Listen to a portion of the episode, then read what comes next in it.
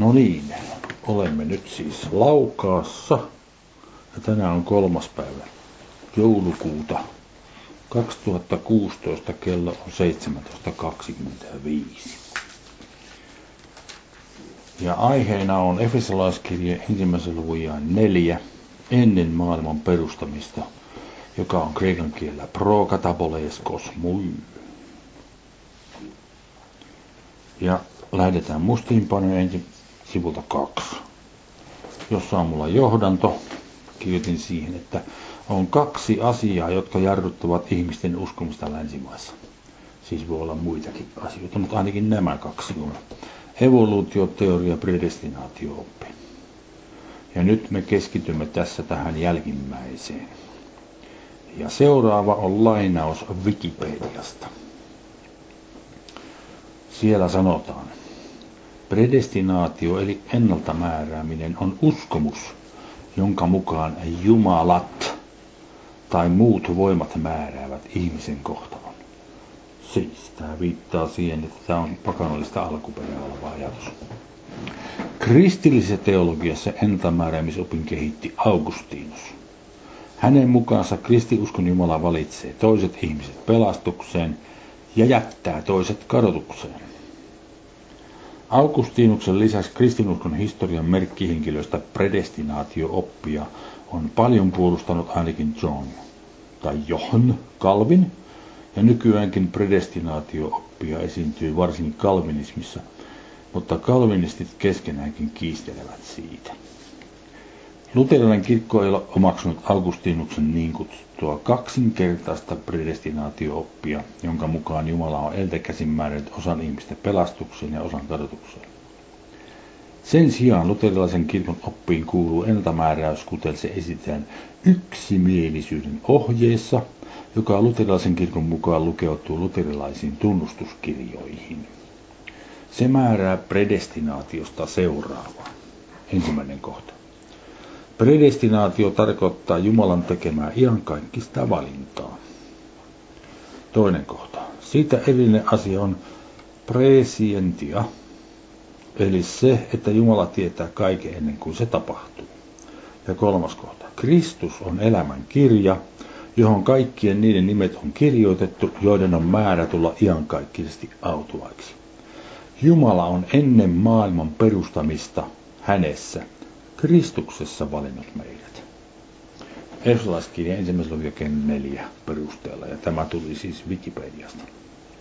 No sitten minulla on tässä seuraavana lainaus Martti Lutterin valituista teoksista. Luther kirjoitti.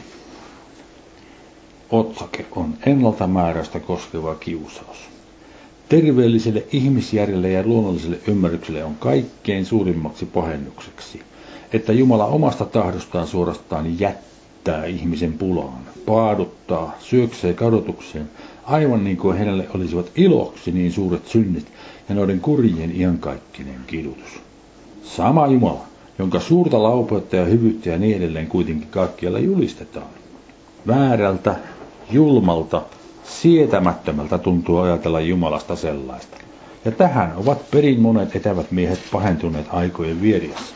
Ja kukapa ei pahentuisi siihen. Olenhan itsekin, enkä vain yhden kerran, pahentunut siihen aina epätoivon syvyyden kuiluja myöten, niin että toivoin, ettei minua olisi ikinä luotukaan ihmiseksi. Näin oli ennen kuin koin, kuinka terveellinen tämä epätoivo on ja kuinka lähellä armoa. Sitten otsakkeen Jumalan vihaaminen alla. Unohdan kaikki, mitä Kristus on ja Jumala on, kun joudun näitä asioita suluissa edeltämääräämistä ajattelemaan. Ja päädyn siihen, että Jumala on ilkimys.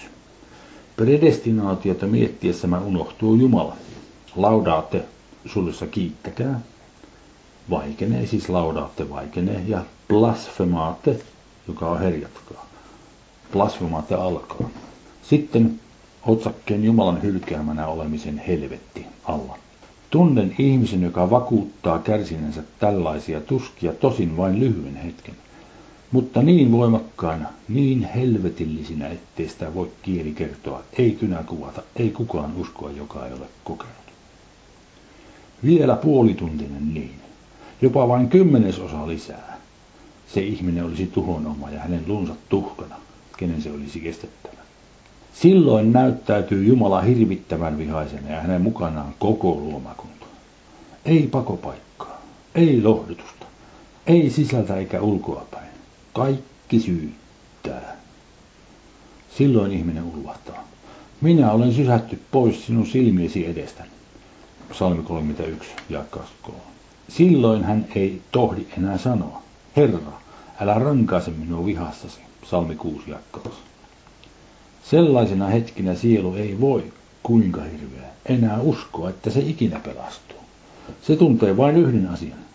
Vielä ei ahdistus ole päässyt päänsä, sillä se on iäinen, eikä sielu voi pitää sitä pelkkänä ajallisena tuskana.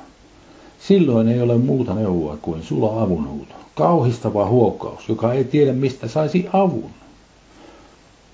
Silloin on sielu ristiinnaulitun Kristuksen kanssa pinnotettuna niin kirjällä, että kaikki luut voi lukea. Ei niin soppia, joka ei olisi täpösen täynnä kuolettavaa katkeruutta, kauhua, ahdistusta, murhetta. Ja tämä kaikki näyttää kestävän halkijäisyyden. Tämä oli siis Martti Luther valitut teokset osa 3, sivut 14 ja 15.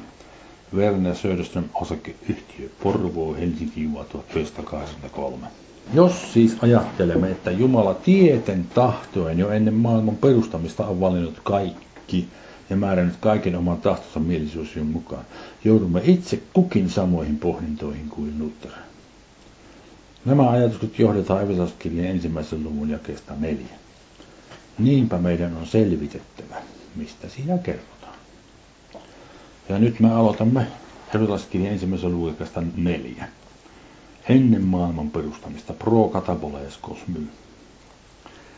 Niin kuin hänen ennen maailman perustamista oli hänessä valinnut meidät olemaan pyhät ja nuhteettomat hänen edessään rakkaudessa. Siis nämä sanat ennen maailman perustamista on kreikan kielellä pro katabolees kosmu. Maailma on kosmos, ja se tarkoitti alun perin järjestystä, ja se on käännetty muuten sanalla maailma, paitsi ensimmäisen Pietarin kirjeen kolmen luvikassa kolme sanalla kaunistus. Kosmetiikka tulee tästä sanasta. Uudessa testamentissa se tarkoittaa siis järjestettyä maailmaa tai maailman järjestystä sekä hyvin usein ihmiskuntaa varsinkin syntiin lankemuksen jälkeessä Jumalasta eroon joutuneessa tilassaan. Ja tämä on nyt sitten sellainen asia, joka tämän kannattaa pitää mielessä. Katsotaan tuo Johanneksen evankeliumin kolmannen luvun paikka. Johannes evankeliumi, kolmas luku, siellä sanotaan jakeessa 16. Varsin tuttu jäi varmaan monelle. Mm.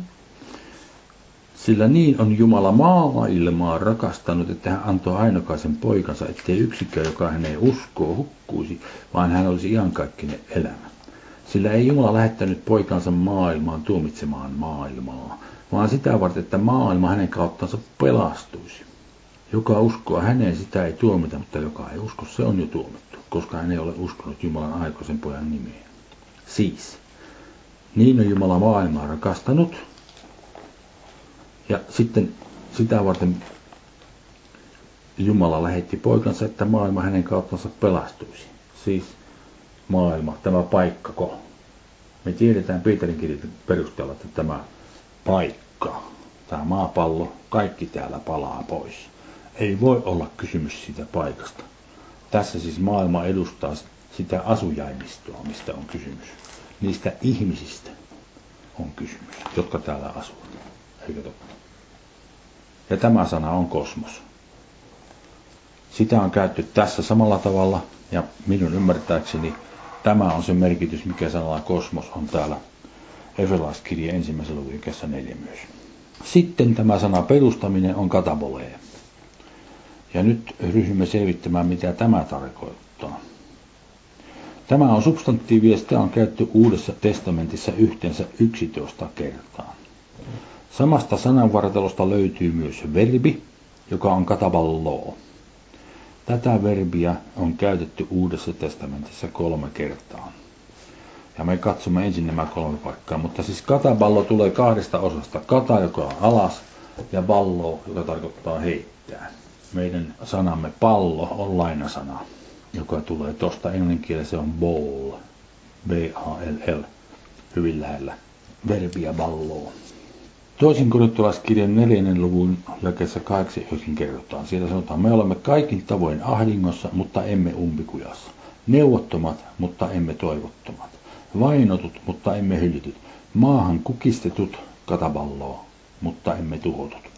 Tässä on painikilpailukieltä. Maahan kukistettu niin kuin painikilpailussa, mutta emme tuhotut. Sitten ilmestyskirja 12. luku ja 10. Siellä sanotaan, ja minä kuulin suuren äänen taivaassa sanovan, nyt on tullut pelastus ja voima ja meidän Jumalamme valtakunta ja hänen voidetunsa valta, sillä meidän veljemme syyttäjä, joka yöt ja päivät syytti heitä meidän Jumalamme edessä, on heitetty ulos katavalloon. Kata alas palloa heittää. Ja viimeinen paikka, missä tämä verbi esiintyy, on hebrealaiskirjan 6. luku ja 1.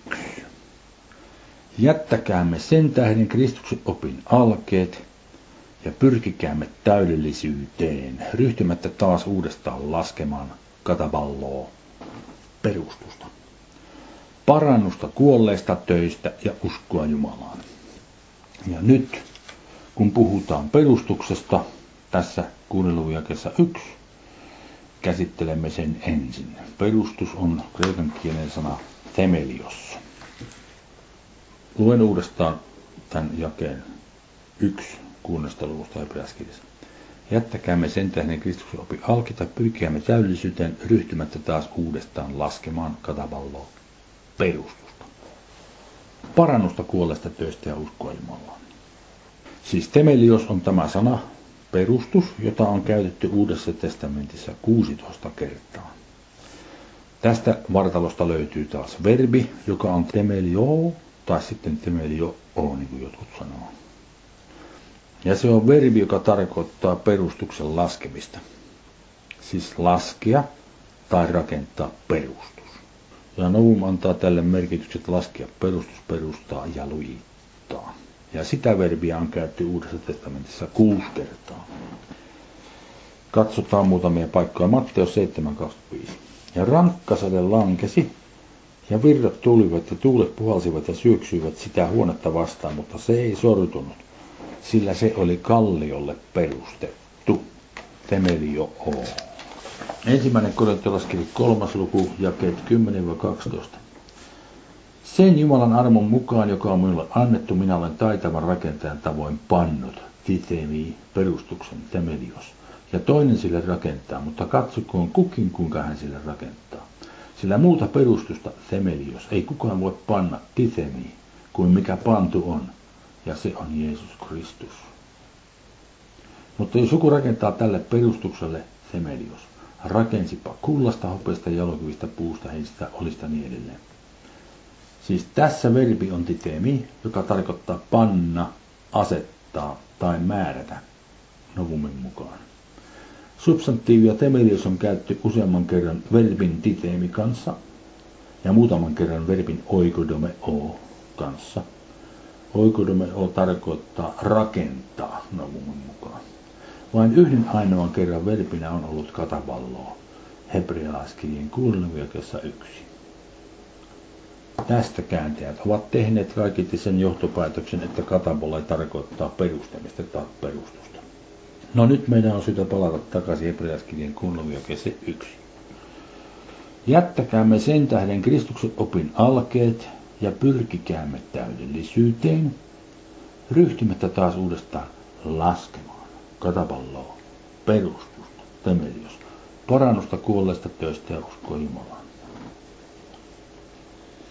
Sanat ryhtymättä taas uudestaan laskemaan perustusta on käännetty Novimun välirimi raamatussa näin. Ei taas perustusta laskien. Huomatkaa, että sanalla uudestaan ei ole vasteetta tekstissä. Tämä käännös sisältää olettamuksen, että perustus ehkä tehtäisiin heittelemällä kiviä kuoppaan. Mutta kun panemme siihenkin verbin katapalloon varsinaisen merkityksen, aukeaa paikka uudella tavalla. Kuudes luku ja yksi. Jättäkäämme sen tähden Kristuksen opin alkeet ja pyrkikäämme täydellisyyteen ei taas perustusta alas heittäen, pois heittäen. parannusta kuolleista töistä ja uskoa. Sitten tämä sana taas. Palin, köyhenkielen sana. Nouvumin mukaan tämä on adverbi taas, jälleen, vielä. Ja Theo lisää tähän, että alkuperäinen merkitys näyttää olleen takaisin. Kun otamme tämän huomioon, jakeen yksi vuosi kääntää näin. Jättäkäämme sen tähden Kristuksen opin alkeet ja pyrkikäämme täydellisyyteen alas heittämättä tai pois heittämättä takaisin perustusta, parannusta kuolleista töistä ja uskoa Jumalaan. Siis, jos nyt harkitaan vähän näitä verbejä, joita on käytetty sanan temelius kanssa, niin titemi, joka kirkkaasti tarkoittaa perustukselta panemista, on sellainen sana, panna, asettaa tai määrätä, jossa hyvin tarkasti mittatikun kanssa mittaamalla ja vatupasin kanssa vaakasuoraan pistämällä ja niin edelleen mitataan se paikka, mihinkä ne peruskivet laitetaan. Sillä tavalla syntyy perustus.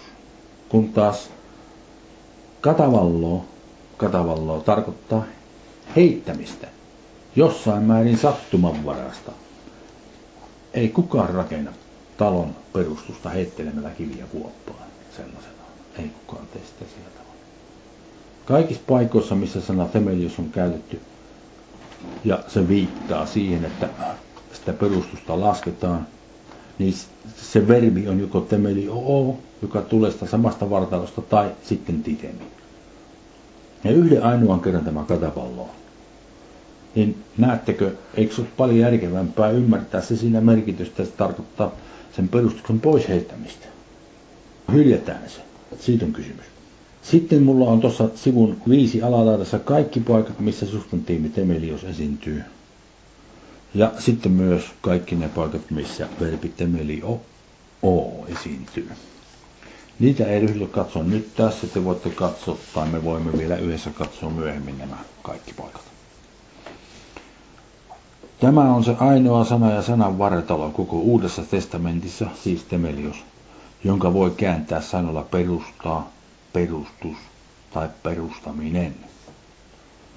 No mitä sitten substantiivi katabole tarkoittaa? Vastaus tähän löytyy hebrealaiskirje 11. luvun 11. Siellä sanotaan. Uskon kautta sai Saarakin voimaa suvun perustamiseen kataboleen, vieläpä yli-ikäisenä, koska hän piti luotettavana sen, joka oli antanut lupauksen. Asiayhteys jakeesta 8 alkaa jakeeseen 12 asti on Abraham, joka uskoo. Saaran uskoa ei mainita ensimmäisessä Mooskin kirjassa. Jakeessa 12 sanotaan, sen tähden syntyykin yhdestä miehestä vieläpä kuolettuneesta niin suuri paljon. Asian helpottamiseksi katsotaan tämä nyt kuitenkin. Mennään hebrealaiskirjeeseen. Hebrealaiskirje 11. luku, jossa luetellaan esimerkkejä uskomisesta. Ja eräs näistä on Abraham. Asiayhteys siis lähtee. Abrahamia koskeva asiayhteys lähtee kestä kahdeksan. Hebrealaiskirja 11. luku ja 8. Aloitetaan siitä. Uskon kautta oli Abraham kuuliainen, kun hänet kutsuttiin lähtemään siihen maahan, jonka hän oli saava perinnöksi. Ja hän lähti tietämättä, minne oli saapuva. Uskon kautta hän eli muukalaisena lupauksen maassa niin kuin vierassa maassa, asuin teltoissa Iisekin ja Jaakobin kanssa, jotka olivat saman lupauksen perillisiä. Sillä hän odotti sitä kaupunkia, jolla on perustukset, ja jonka rakentaja ja luoja on Jumala. Ja 11. Uskon kautta sai Saarakin voimaa suvun perustamiseen vieläpä yli-ikäisenä, koska hän piti luotettavana sen, joka oli antanut lupauksen. Ja 12. Sen tähden syntyikin yhdestä miehestä, vieläpä kuolettuneesta niin suuri paljous kuin on tähtiä taivaalla ja kuin merenrannalla hiekkaa epälukuisesti. Uskossa nämä kaikki kuolivat. No niin. Ja kesä 11 sanotaan, uskon kautta sai Saarakin voimaa. No minkä takia sitten kesä 12 sanotaan, sen tähden syntyykin yhdestä miehestä vielä, vieläpä kuolettuneesta. Okei, tuossa jakeessa 11 on hankaluuksia, se on kaikissa teksteissä varsin hankala. Voidaan jatkaa muistiinpanosta siltä 6. Vinkin alkuperäiselle ymmärrykselle antaa substantiivi katapolee. Siemenen heittäminen lasten siittämisessä on miehen tehtävä. Tämä jää pitäisi siis itse asiassa kääntää näin. Uskon kautta sai hän, Abraham, voimaa panna katabolle elävää siementä myös itsensä saaraan vieläpä ylikäisenä, koska hän, Abraham, piti luotettavana hänet, Jumalan, joka oli antanut lupauksen. Ja minä luen sen vielä kerran. Uskon kautta sai hän, Abraham, voimaa panna katapoleen, elävää siementä myös itsensä saaraan vieläpä yliikäisenä, koska hän, Abraham, piti luotettavana hänet, Jumalan, joka oli antanut lupauksen. Kaikki muut sanan katapole esiintymispaikat ovat yhdessä sanan kosmos kanssa. Kun palautamme mieleemme sanan kosmos merkityksen, kun se edustaa ihmisiä, jotka asuvat maailmassa, ymmärrämme, että sanat katapole kosmy tarkoittavat ihmiskunnan siittämistä. Jos haluaa välttämättä käyttää sanaa perustaminen, voi sanoa ihmissuvun perustaminen. Kreikan kielellä ilmaisu, jossa käytetään substantiivia kataboleen. Se ilmaisu tarkoittaa sodan syntyä tai sikiemistä. Suomeksikin puhutaan sodan siemenestä. Seuraava on kauppalehden otsikko internetissä. Kriiseissä elää aina sodan siemen. 3.3.2014 kello 13.57 internetissä oli tämä kauppalehden sivuilla. Ei puhuta sodan perustuksesta. Ja sitten tätä sanaa katabola on käytetty kreikan kielellä siinä asiayhteydessä. Sodan siemenistä on kysymys. No nyt me katsomme ne kymmenen jäljelle jäävää paikkaa, missä substantiivi katabolee esiintyy. Matteus 13, 34 35. Tämän kaiken Jeesus puhui kansalle vertauksille, ilman vertausta hän ei puhunut heille mitään. Että kävisi toteen, mikä on puhuttu profeetan kautta, joka sanoo, minä avaan suuni vertauksiin, minä tuon ilmi sen, mikä on ollut salassa maailman perustamisesta, jotka on sanot apo katabolees kosmuu ihmiskunnan siittämisestä asti. Se ei suoranaisesti valaise välttämättä kovin paljon sitä ajankohtaa vielä, mutta jatketaan. Matteus 25 ja 34. Silloin kuningas sanoi oikealla puolellaan oleville, tulkaa minun isäni siunatut ja omistakaa se valtakunta, joka on ollut teille valmistettuna maailman perustamista apo kataboles kosmuu ihmiskunnan siittämisestä asti. Edelleenkään se ei vielä kirkasta tämä asiayhteyttä kauheasti ajankohan suhteen. Luukas 11, 49-51. Sen tähden Jumalan viisaus sanoikin, minä lähetän heille profeettoja ja apostoleja, ja muutamat niistä he tappavat ja toisia vainoavat. Että tältä sukukunnalta vaalittaisiin kaikkien profeettain veri, mikä on vuodatettu maailman perustamisesta, apokatapoleus kosmuu ihmiskunnan siittämistä asti. Hamasta Aabelin verestä Sakarian vereen saakka, hänen, joka surmattiin alttarin ja temppelin välillä. Niin minä sanon teille, se pitää tältä sukukunnalta valittaa. No siinä. Mitä järkeä on puhua profettaan verestä maailman perustamisesta lähtien? Eihän niitä ollut niitä profettoja silloin. Mutta jos puhutaan ihmiskunnan siittämisestä lähtien, niin silloin niitä profettoja oli. Ja siinähän mainitaan se ensimmäinen, Aabel, joka surmattiin. Minun mielestä tämä on kirkasta kuin Black Johannes 17.24. Isä, minä tahdon, että missä minä olen, sillä nekin, jotka sinä olet minulle antanut, olisivat minun kanssani, että he näkisivät minun kirkkauteni, jonka sinä olet minulle antanut, koska olet rakastanut minua jo ennen maailman perustamista. Jo ennen pro katabolees kosmuu, ennen ihmiskunnan siittämistä. Hebrealskin 4 3. Sillä me pääsemme lepoon, me jotka tulemme uskoon niin kuin hän on sanonut. Ja niin minä vihassani vannoin. He eivät pääse minun lepooni, vaikka hänen tekonsa olivat valmiina maailman perustamisesta. Apokatapoles kosmo, ihmiskunnan siittämistä asti. Kuinka voidaan sanoa, että Jumalan teot olivat valmiina maailman perustamista lähtien? Kun se perustaminen, jos se maailman perustaminen, että hän ryhtyy perustamaan sitä, niin ei ne vielä ollut valmiina. Mutta sitten kun hän oli saanut kaiken valmiiksi, niin sitten kaikki oli valmiina. Sitten kun oli luotu taivaat ja maat ja tähdet ja auringot ja ihmiset ja elämät ja puut ja kaikki. niin sitten kaikki oli valmiina. Mutta ei sillä alussa, ennen sitä perustamista ollut valmiina vielä. Ei totta. Ei millään voi sanoa niin. Mutta ennen ihmiskunnan siittämistä, sitä ennen oli valmiina. Hebreaskirja 9, 25 ja 26. Eikä hän mennyt uhratakseen itseensä monta kertaa niin kuin ilmeinen pappi, joka vuosi menee kaikkein pyhimpään virstaverta mukanaan. Sillä muutoin hänen olisi pitänyt kärsimään monta kertaa maailman perustamista apokatapolois kosmu ihmiskunnan siittämistä asti. Mutta nyt hän on yhden ainoan kerran maailman aikojen lopulla ilmestynyt poistaakseen synnin uhraamalla itsensä. Miten hän olisi voinut kärsiä maailman perustamista lähtien? Ei millään voi olla maailman perustamista lähtien. Mutta ihmiskunnan siittämistä lähtien voidaan ymmärtää tämä, mitä siinä sanotaan. Ensimmäinen Pietarin kirja, ensimmäinen luku, jakeet 18-20. Tietään, että ette ole millään katoavaisella, ette hopealla, ettekä kuulu lunastu tursta isiltä peritystä vaelluksesta, vaan Kristuksen kalliilla verellä, niin kuin virhettömän ja tahrattoman karitsan, hänen, joka oli tosin edeltä määrätty ennen maailman perustamista. Pro katapoles kosmu, ennen ihmiskunnan siittämistä, mutta vasta viimeisinä aikoina on ilmoitettu teitä varten.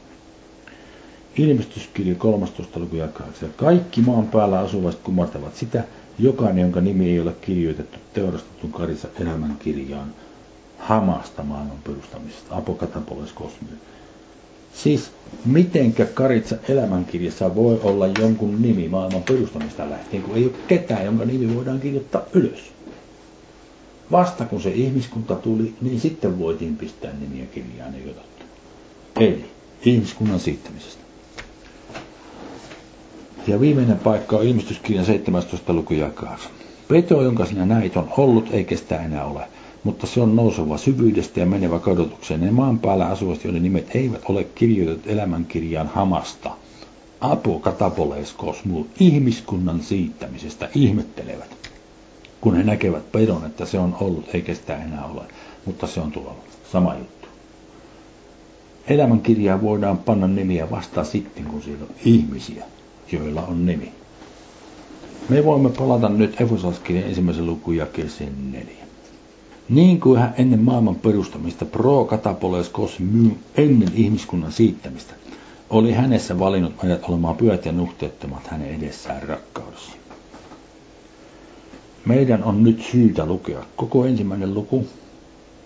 Jeesuksen Kristuksen nimi on mainittu tässä luvussa suoraan kymmenen kertaa – ja sen lisäksi häneen viitataan useita kertoja pronomineilla tai muilla määreillä.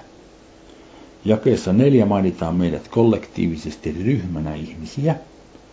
Ketään ei mainita nimeltä. Jumalan valinta koskee siis kaikkia niitä ihmisiä, jotka uskovat Jeesukseen Kristukseen Jumalan poikaan. Kun he uskovat, tulevat Herransa Jeesuksen kaltaisiksi, Jumalan lapsiksi ja pelastuvat. Ensimmäinen luku. Ja tämä on nyt sitten minun tekemä laajennettu ja tarkennettu käännös tästä. Ja yksi Paavali Jeesuksen Kristuksen lähettämä apostoli, Jumalan kiihkeästä halusta Efesossa oleville pyhille ja Kristuksen uskoville. Rauha teille ja armo Jumalalta, meidän isältämme ja Herralta Jeesukselta Kristukselta. Siis kelle tämä on osoitettu? Efesossa oleville pyhille ja Kristuksen Jeesuksen uskoville uskoville pyhille. Ja kolme. Ylistetty, siunattu tai siunattu olkoon meidän Herramme Jeesuksen Kristuksen Jumala ja Isä, joka on siunannut meitä taivaallisissa kaikella hengellisellä siunauksella Kristuksessa. Niin kuin hän valitsi meidät hänessä, Kristuksessa, ennen ihmiskunnan siittämistä tai ihmissuun perustamista olemaan pyhät ja nuhteettomat hänen edessään rakkaudessa edetäpäin määräten. Tämä on sana pro orizo, jota me katsotaan jälkeenpäin vielä. Tässä on yksi niistä paikoista. Edeltäpäin määräten meidät asetettavaksi lapsen asemaan hänelle itselleen, Jeesuksen Kristuksen kautta, hänen oman kiihkeän halunsa tyytyväisyyttä tuottavan vapaan hyvän tahtonsa tarkoituksen mukaan, sen armonsa kirkkauden kiitokseksi, jotta me uskovat eläisimme Jumalan kiitokseksi tämän armon loistavan suuremmoisen upeuden tähden. Minkä armon hän on lahjoittanut meille siinä rakastetussa, Jeesuksessa Kristuksessa, jossa me omistamme lunastuksen. Meidät on ostettu vapaaksi hintana itse Kristus Jeesus hänen verensä kautta. Veri edustaa ristiä, joka edustaa hänen kuolemansa. Rikkomusten anteeksi saamisen, hänen armonsa rikkauden mukaan. Olipa pitkä lause. Mutta siis jakessa 5 sanottiin, että edeltäpäin määräten meidät asetettavaksi lapsen asemaan hänelle itselleen Jeesuksen Kristuksen kautta. Siis mitä on edeltäpäin määrätty ja milloin se määrättiin. Siis me tutkimme jo, että sanat apokatapolees kos muu tarkoittaa ihmiskunnan siittämistä. Ennen sitä tapahtumaa, mitä tapahtui? Jumala loi taivaan ja maan. Jumala loi ihmiset, Jumala loi eläimet. Sitten ne ihmiset lankesivat. Tuli syntiin lankeemus ja Jumala kirlosi maan. Tämä tapahtui. Ja sitten Jumala teki suunnitelman. Minä lähetän poikani ja ketkä häneen uskovat, heistä tulee tällaisia. Siitä on tässä kysymys. Kristuksesta Jeesusta puhutaan koko ajan. Tässä ei kenenkään meidän nimeä ole täällä. Minä en ainakaan omani löydä täältä. Jumalan tarkoitus ei ole ilmaista tässä, että hän ennen maailman perustamista jo päätti, kuka uskoo ja kuka pelastuu. Ei, vaan kun hän näki, että ihmiskunta, tai siis Adam ja Eeva, lankesivat ja koko ihmiskunta joutuu tuhoon, niin hän päätti, okei, okay, nyt mä tein suunnitelman, mä lähetän mun poikani pelastajaksi. Ja tämä mun poikani on samankaltainen kuin se ensimmäinen aina oli. Ja kun hänet syyttömänä surmataan, niin sitten minulla on mahdollisuus pelastaa kaikki ne, jotka tähän uskovat. Siitä on tässä kysymys. Ja kahdeksan. Tämän armon hän on tehnyt meitä kohtaan yle runsaaksi antamalla meille kaikkea viisautta ja ymmärrystä. Ja hän teki meille tiettäväksi kiihkeän halunsa salaisuuden. Sen tyytyväisyyttä tuottavan vapaan hyvän tahtoisen tarkoituksen mukaan, minkä hän on päättänyt itsessään. Aikojen täyttymisen hallintokautta koskien aikomuksena on koota yhteen Kristuksessa kaikki, mikä on sekä taivaissa että maan päällä. Taivaissa on enkelit ja maan päällä on uskovassa. Ja 11. Hänessä Kristuksessa meidät on myös kutsuttu tai valittu edeltä määrättyinä. Tässä on toinen kerta, missä sana pro edeltä määrääminen on tässä luvussa. Edeltä määrättyinä hänen, Jumalan, tarkoituksensa mukaan hänen, joka vaikuttaa kaikki, antaa voimaa kaikelle, vaikuttaa on siis energiaa, antaa voimaa kaikelle oman kiihkeän halunsa päätöksen mukaan. Että me olisimme hänen kirkkautensa kiitokseksi suluissa, että me uskovat eläisimme Jumalan kiitokseksi hänen loistavan suuremmoisen upeutensa tähden. Me alun perin uskonnoltamme juutalaiset, jotka jo edeltä olimme panneet toivomme Kristukseen, jossa teidätkin alun perin paranat tai uskonnoltanne ei-juutalaiset, kuultuanne totuuden sanan pelastuksenne evankeliumin, johon Kristukseen myös uskottuanne on sinetöity luvatulla pyhällä hengellä, joka on meidän sekä alun perin uskonnoltamme juutalaisten että ei-juutalaisten perintömme vakuutena. Hänen omaisuutensa lunastamiseksi, hänen kirkkautensa kiitokseksi, jotta me uskovat eläisimme Jumalan kiitokseksi hänen loistavan suurimmoisen upeutensa tähden. Ja 15. Sen tähden, kun kuulin sitä uskosta, joka teillä on Herrassa Jeesuksessa, ja teidän rakkaudestanne kaikkia pyhiä kohtaan, en minäkään lakkaa kiittämästä teidän tähtänne, kun muistelen teitä rukouksissanne. Rukoillen, että meidän Herramme Jeesuksen Kristus Jumala, kirkkauden Isä antaisi teille hengellistä viisautta ja ilmestystietoa hänen tuntemisessaan. Ja valaisisi teidän ymmärryksenne silmät, että näkisitte, mikä on hänen kutsumisensa toivo ja mikä on hänen perintönsä kirkkauden loistavan suuremmoisen upeuden rikkaus pyhissä. Että näkisitte, mikä hänen perintönsä kirkkauden rikkaus. Kirkkaus siis loistavan suuremmoisen upeuden rikkaus pyhissä. Ja mikä on hänen potentiaalisen voimansa ylenpalttinen suuruus meitä uskovia kohtaan, sen hänen totaalisen voimansa väkevyyden selvästi havaittavan vaikutuksen mukaan, jonka hän vaikutti Kristuksessa, kun hän herätti hänet kuolleesta ja asetti hänet oikealle puolensa taivaissa korkeammalle kaikkia hallitusta ja valtaa ja potentiaalista voimaa ja herrautta jokaista nimeä, mikä mainitaan. Ei ainoastaan tässä maailmanajassa, vaan myös tulevassa. Ja kaikki hän on asettanut hänen jalkansa alle ja antanut hänet pääksi koko seurakunnalle, joka on hänen ruumiinsa, hänen täyteytensä, joka kaikki kaikissa täyttää. No tarkastellaan tässä nyt sitten vielä ensimmäisen Mooseksen kielen alkulukuja. Mennään ihan ensimmäisen lukuun ensin. Ensimmäinen Mooseksen kirja, ensimmäinen luku. Ensimmäisessä jakeessa sanotaan, alussa loi Jumala taivaan ja maan. Siis sen paikan. Ja maa oli autio tyhjä, tai maa tuli autioksi ja tyhjäksi. Tarkoittaa, että kun se tuli, sitä ei ollut ensin. Kun se tuli, niin se tuli autiona ja tyhjänä. Ja pimeys liikkui vetten päällä. Ja Jumalan henki liikkui vetten päällä ja Jumala sanoi. Tulkoon valkeus. Ja niin edelleen. Sitten jakessa kuusi Jumala sanoi, tulkoon taivaan vahvuus vetten välille. Ja sitten Jumala teki sen. Ja sitten jakessa yökin Jumala sanoi, että kokoontukoot vedet, jotka on taivaalla yhteen paikkaan, että kuiva tulee näkyviin ja tapahtui niin. Ja Jumala kutsui kuivan maaksi ja paikan, mihin vedet olivat kokoontuneet, niin kutsui mereksi. Siis hyvin kirkkaasti me ymmärrämme, että tässä nyt rakennetaan sitä paikkaa, sitä maailmaa. Ja sitten jakeessa 11 Jumala sanoi, kasvakoon maa vihantaa ruoho, jotka tekevät siementen ja hedelmäpuita, jotka lajiensa mukaan kantavat maan päällä hedelmää, jossa niin siemen on. Ja tapahtui niin. Maa tuotti vihantaa ruohoja ja niin edelleen. Tuli ehto, tuli aamu kolmas päivä, Jumala sanoi ja 14. Tulkoot valot taivaan vahvuuteen, erottamaan päivää yöstä ja olkoot ne merkkeinä osoittamassa aikoja, päiviä ja vuosia. Ja olkoot valona taivaan vahvuudella paistamassa maan päälle. Tapahtui niin. Ja Jumala teki kaksi suurta valoa, suuremman valon hallitsemaan päivää ja pienemmän valon hallitsemaan öitä, sekä tähdet, siis aurinko, kuu ja tähdet. Ne tehtiin vasta tuossa vaiheessa, ne ei ollut ennen maapalloa. Maapallo on vanhempi kuin maailmankaikkeus. Ja 17. Ja Jumala pani ne taivaan vahvuuteen paistamaan maan päälle ja hallitsemaan päivää ja yötä ja erottamaan valon pimeystä. Jumala näki, että se oli hyvä. Ja tuli ehto ja tuli aamu neljäs päivä. Jumala sanoi, vilisköt vedet eläviä olentoja, lintäköt linnut maan päällä taivaan vahvuuden alla. Muuten tosta kun sanotaan, että tähtitieteilijät tutkii joka kolmen vuoden välein ne keksii kaukoputin tai teleskoopin, jolla kyetään näkemään kaksi kertaa kauemmas kuin aikaisemmin.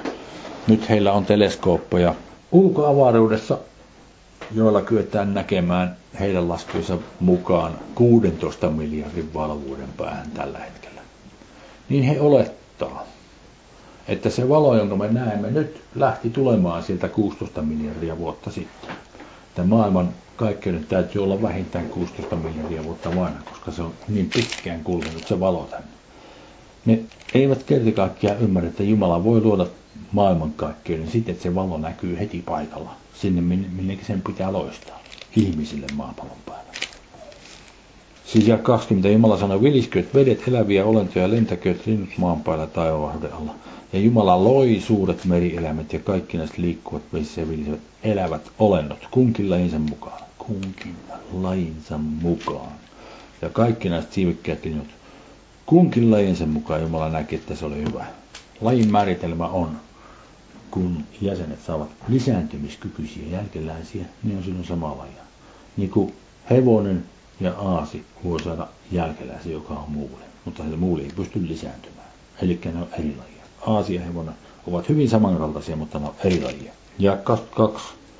Ja Jumala siunasi ne sanoen, olkaa hedelmällisesti lisääntykää ja täyttäkää meren vedet ja linnut lisääntykööt maan päälle. Ja tuli ehti ja tuli aamu viides päivä. Ja Jumala sanoi, tuottakoon maa elävät olennot kukin lajinsa mukaan, karjaeläimet ja matelijat ja metsäeläimet kunkin lajinsa mukaan, ja tapahtui niin. Ja 25. Jumala teki metsäeläimet kunkin lajinsa mukaan, ja karjaeläimet kunkin lajinsa mukaan, ja kaikki maan matelijat kunkin lajinsa mukaan, ja Jumala näki, että se oli hyvä. Ja Jumala sanoi, tehkäämme ihminen kuvaksemme, kaltaiseksemme, ja vallitkoot he, merenkalat ja taivaanlinnut ja karjaelämät ja koko maan ja kaikki matelit, jotka maassa matelevat. Ja Jumala loi ihmisen omaksi kuvaksensa, Jumalan kuvaksi hän hänet loi. Mieheksi ja naiseksi hän loi heidät. Ja Jumala siunasi heidät, Jumala sanoi heille, olkaa hedelmästä lisääntykää, täyttäkää maa. ja tehkää se itsenne alamaiseksi ja vallitkaa merenkalat ja taivaallinen ja kaikki maan päällä liikkuvat eläimet. Ja Jumala sanoi, katso minä annan teille kaikki näistä siementekevät ruoat, jotka kasvaa kaikkialla maan päällä ja kaikki puut, joissa on siementekevä elämä. Olkoot ne teille ravinnoksi. Ja kaikille metsäeläimille ja kaikille taivaan linnuille ja kaikille, jotka maassa matelevat ja joissa on elävä henki, minä annan kaikki näistä viheriät ruohot ravinnoksi. Ja tapahtui niin. Ja 31. Ja Jumala katsoi kaikkea, mitä hän tehnyt oli, ja katso, se oli sangen hyvää. Ja tuli ehtoo, ja tuli aamu, kuudes päivä. Se oli kuudes päivä. Sitten oli kaikki valmista. Seitsemäntenä päivänä hän lepäsi. No niin, tuohon pisteeseen asti ei ollut mitään pahaa olemassa. Kaikki oli sangen hyvää. Hänellä ei ollut minkäännäköistä tarvetta suunnitella mitään uutta systeemiä vielä. Mutta sitten toisessa luvussa Jumala sanoi jakeessa 16 ja 17, ja Herra Jumala käski ihmistä sanoen, syö vapaasti kaikista muista paratiisin puista, mutta hyvä ja pahan puusta älä syö. Sillä sinä päivänä, jona sinä siitä syöt, pitää sinun kuolemalla kuolemalla. Ja niin edelleen. Sitten tuli kolmas luku, syntiinlankeemus. Sitten ne teki, mitä ei pitänyt tehdä. Ja se johti siihen, että he kuolivat. Se henki heissä kuoli, ruumis jäi vielä elämään. Muutama sata vuotta myöhemmin sekin sitten kuoli. Mutta hypätään jakeeseen, kolmas luku jakeeseen kahdeksan. Ja he kuulivat, kuinka Herra Jumala käyskenteli paratiissa illan viileydessä ja mies vaimoinen lymysi Herra Jumalan kasvojen edestä paratiisin puiden sekaan. Mutta Herra Jumala huusi miestä ja sanoi hänelle, missä olet? Hän vastasi, minä kuulin sinun askeleesi paratiissa ja pelkäsin. Ensimmäinen kerta koraamatussa, kun puhutaan pelosta. Sillä minä olen alasti ja sen tähden minä lymyisin. Ja hän sanoi, kuka sinulle ilmoitti, että olet alasti? Etkö syönyt siitä puusta, josta minä kielsin sinua syömästä? Mies vastasi. Vaimo, jonka sinä, jonka sinä annoit olemaan minun kanssani, antoi minulle siitä puusta ja minä söin. Suu vika, semmoisen vaimo annoit.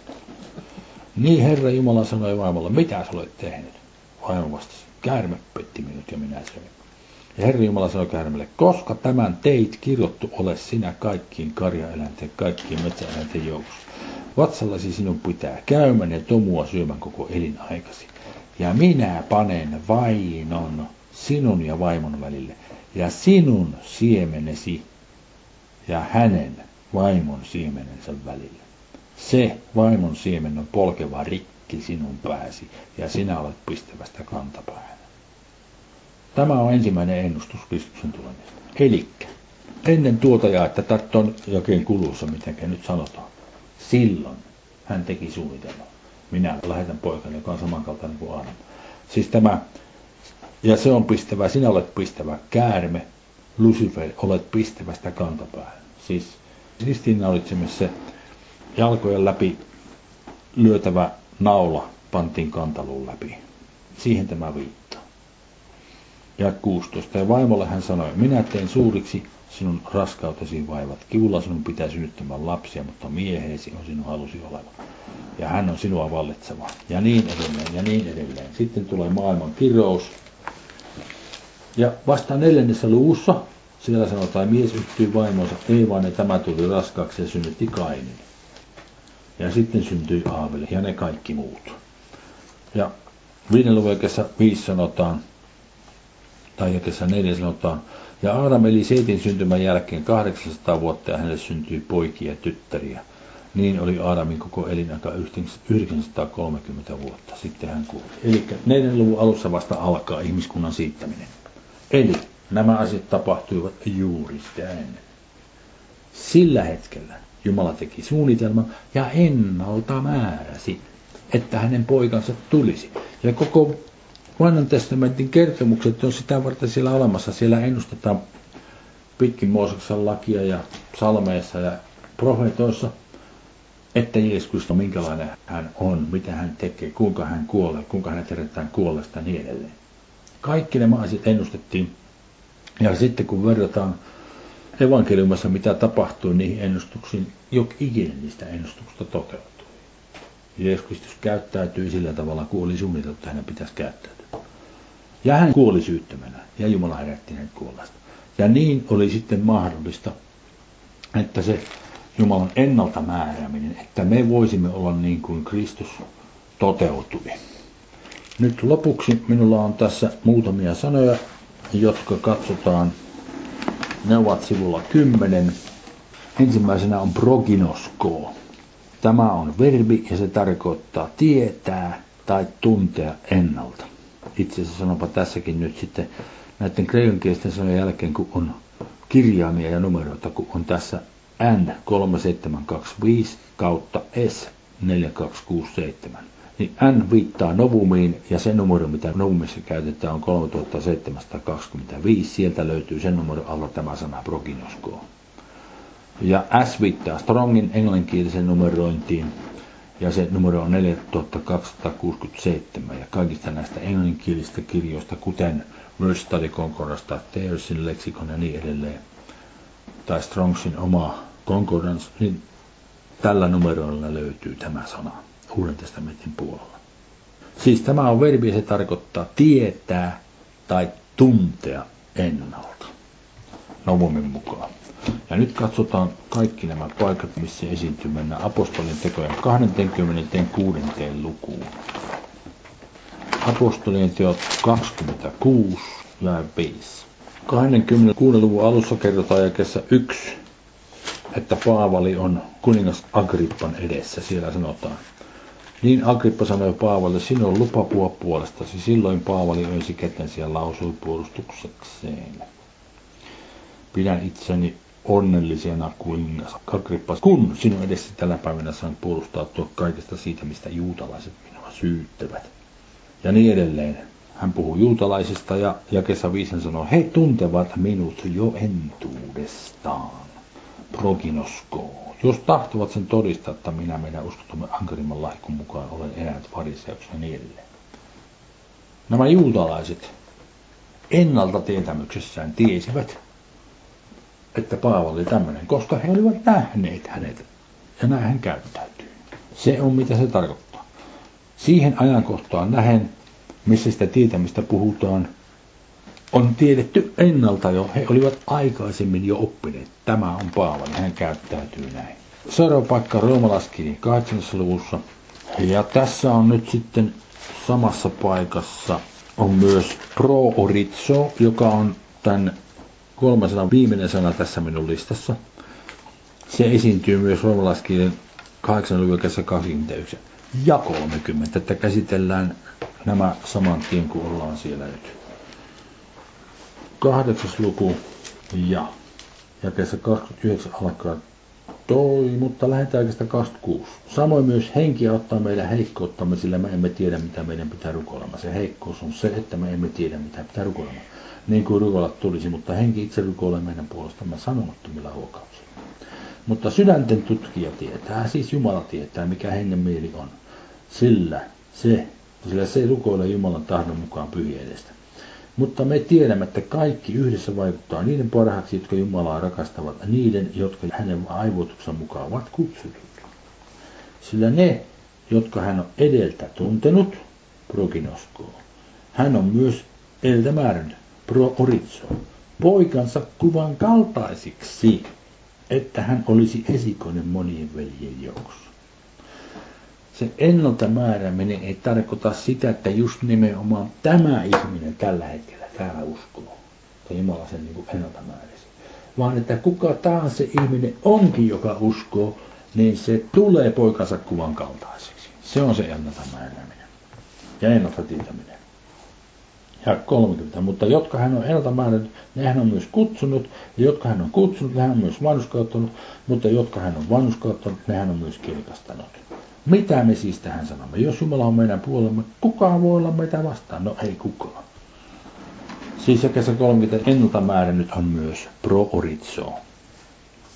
Sitten roomalaskirje 11. luvussa ja kaksi siellä sanotaan, ei Jumala ole hyljännyt kansaansa, jonka hän on edeltää tuntenut. Vai ettekö tiedä, mitä Raamattu sanoo kertomuksessa Eliaasta, kuinka hän Jumala edessä syyttää Israelin? Herra, he ovat tappaneet sinun profeettasi, hajottaneet sinun alttarisi, ja minä yksi olen jäänyt jälleen. He väijyvät minun henkeäni. Mutta mitä sanoo hänelle Jumalan vastaus? Minä olen jättänyt sinne 7000 miestä, jotka eivät ole notkistaneet polvea paalle. ja niin edelleen. Siis Jumala on tuntenut kansansa. Ja jälkeenpäin, kun hän ennalta on nämä tuntenut, niin hän ei niitä hylkää. Vaikka kuinka tietää, on uppiniskainen kansa. Ensimmäinen Pietarin kirja, ensimmäinen luku. Ensimmäinen luku ja 20. Lähetäänkö sitä 17, kun lause alkaa sieltä. Ja jos te isänänne huudatte avuksi häntä, joka henkilön katsomatta tuomitsee kunkin hänen tekojensa mukaan, niin vaeltakaa pelossa tämä muukalaisuutenne aika tietäen, ette te ole millään katoavaisella, ette hopealla, ettekä kullalla lunastetut turhasta isiltä peritystä vaelluksestanne, vaan Kristuksen kalliilla verellä niin kuin virheettömän ja tahrattoman karitsan. Hänen, joka tosin oli edeltä tiedetty jo ennen maailman perustamista. Tämä on yksi niistä paikoista, joka me katsottiin jo aikaisemmin. Pro kataboles kosmul. Ennen ihmiskunnan siittämistä. Siis Jeesus Kristus. Jumala teki suunnitelmaa hänestä. Ennen ihmiskunnan siittämistä, mutta vasta viimeisinä aikoina on ilmoitettu teitä varten. Samasta asiasta taas kysymys. Sitten toinen Pietarin kirja, kolmas luku ja 17. Lähetäänkö 14. Sen tähden rakkaani pyrkikää tätä odottaessanne siihen, että teidät havaittaisiin tahrattomiksi ja nuhteettomiksi raosain edessä ja lukekaa meidän Herramme pitkämielisyys pelastukseksi, josta myös meidän rakas Paavali hänelle annetun viisuuden mukaan teille on kirjoittanut. Niin kuin hän tekee kaikissa kirjeissä, kun hän niissä puhuu näistä asioista. Vaikka niissä tosiaan on yhtä ja toista vaikea tajuista, jota tietämättömät ja vaikka vakaantumattomat vääntävät kierroon niin kuin muitakin kirjoituksia omaksi kadotuksekseen. Koska te siis rakkaani tämän jo edeltäpäin tiedätte. Tämä on se sana proginosko. Te tiedätte nämä asiat edeltä. Kun ne oli kerta kuulleet ne asiat, siitä on kysymys. Se on mitä se tarkoittaa. Sitten sana prognoosis on proginoskoa vastaava substantiivi, ja se tarkoittaa ennalta tietäminen. Ja sitä on käytetty kahdessa paikassa. Apostolien tekojen toinen luku. Itse asiassa, kun ootteko siellä Pietarissa vielä? Katsotaan se ensimmäisen Pietarin ensimmäinen luku ja kaksi. Ensimmäisen Pietarin ensimmäinen luku. Jakeessa yksi sanotaan, Pietari Jeesuksen Kristus apostoli valituille muukalaisille, jotka asuvat hajallaan Pontossa, Galatiassa, Kappadokiassa, Aasiassa ja Pityniassa, ja jotka Isän Jumalan ennalta tietämisen mukaan ovat hengen pyhittämisen kautta valitut Jeesuksen Kristuksen kuuliaisuuteen ja hänen verensä vihmottavaksi. Lisääntyköön teille armo ja rauha.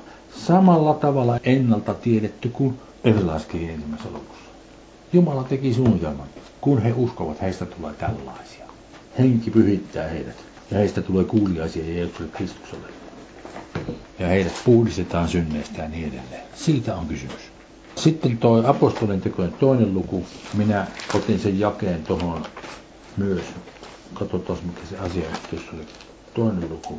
23. Lähetääkästä 21. Ja on tapahtunut, että jokainen, joka huutaa avuksi Herran nimeä, pelastaa. Te Israelin miehet, kuulkaa nämä sanat. Jeesuksen Nasaritilaisen sen miehen, josta Jumala todisti teille voimallisilla teoilla ja ihmeillä ja merkeillä, joita Jumala hänen kauttansa teki teidän keskellä, niin kuin te itse tiedätte. Hänet, joka teille luvuttiin Jumalan ennalta määrätyn päätöksen ja edeltietämyksen mukaan te laista tietämättömien miesten kätten kautta naulitsitte ristille ja tapoitte. Edelleen samasta asiasta on kysymys.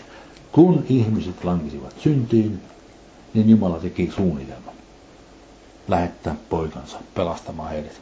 Niin tuo sana ennalta määrätyn, se on kreikan kielen sana horizo.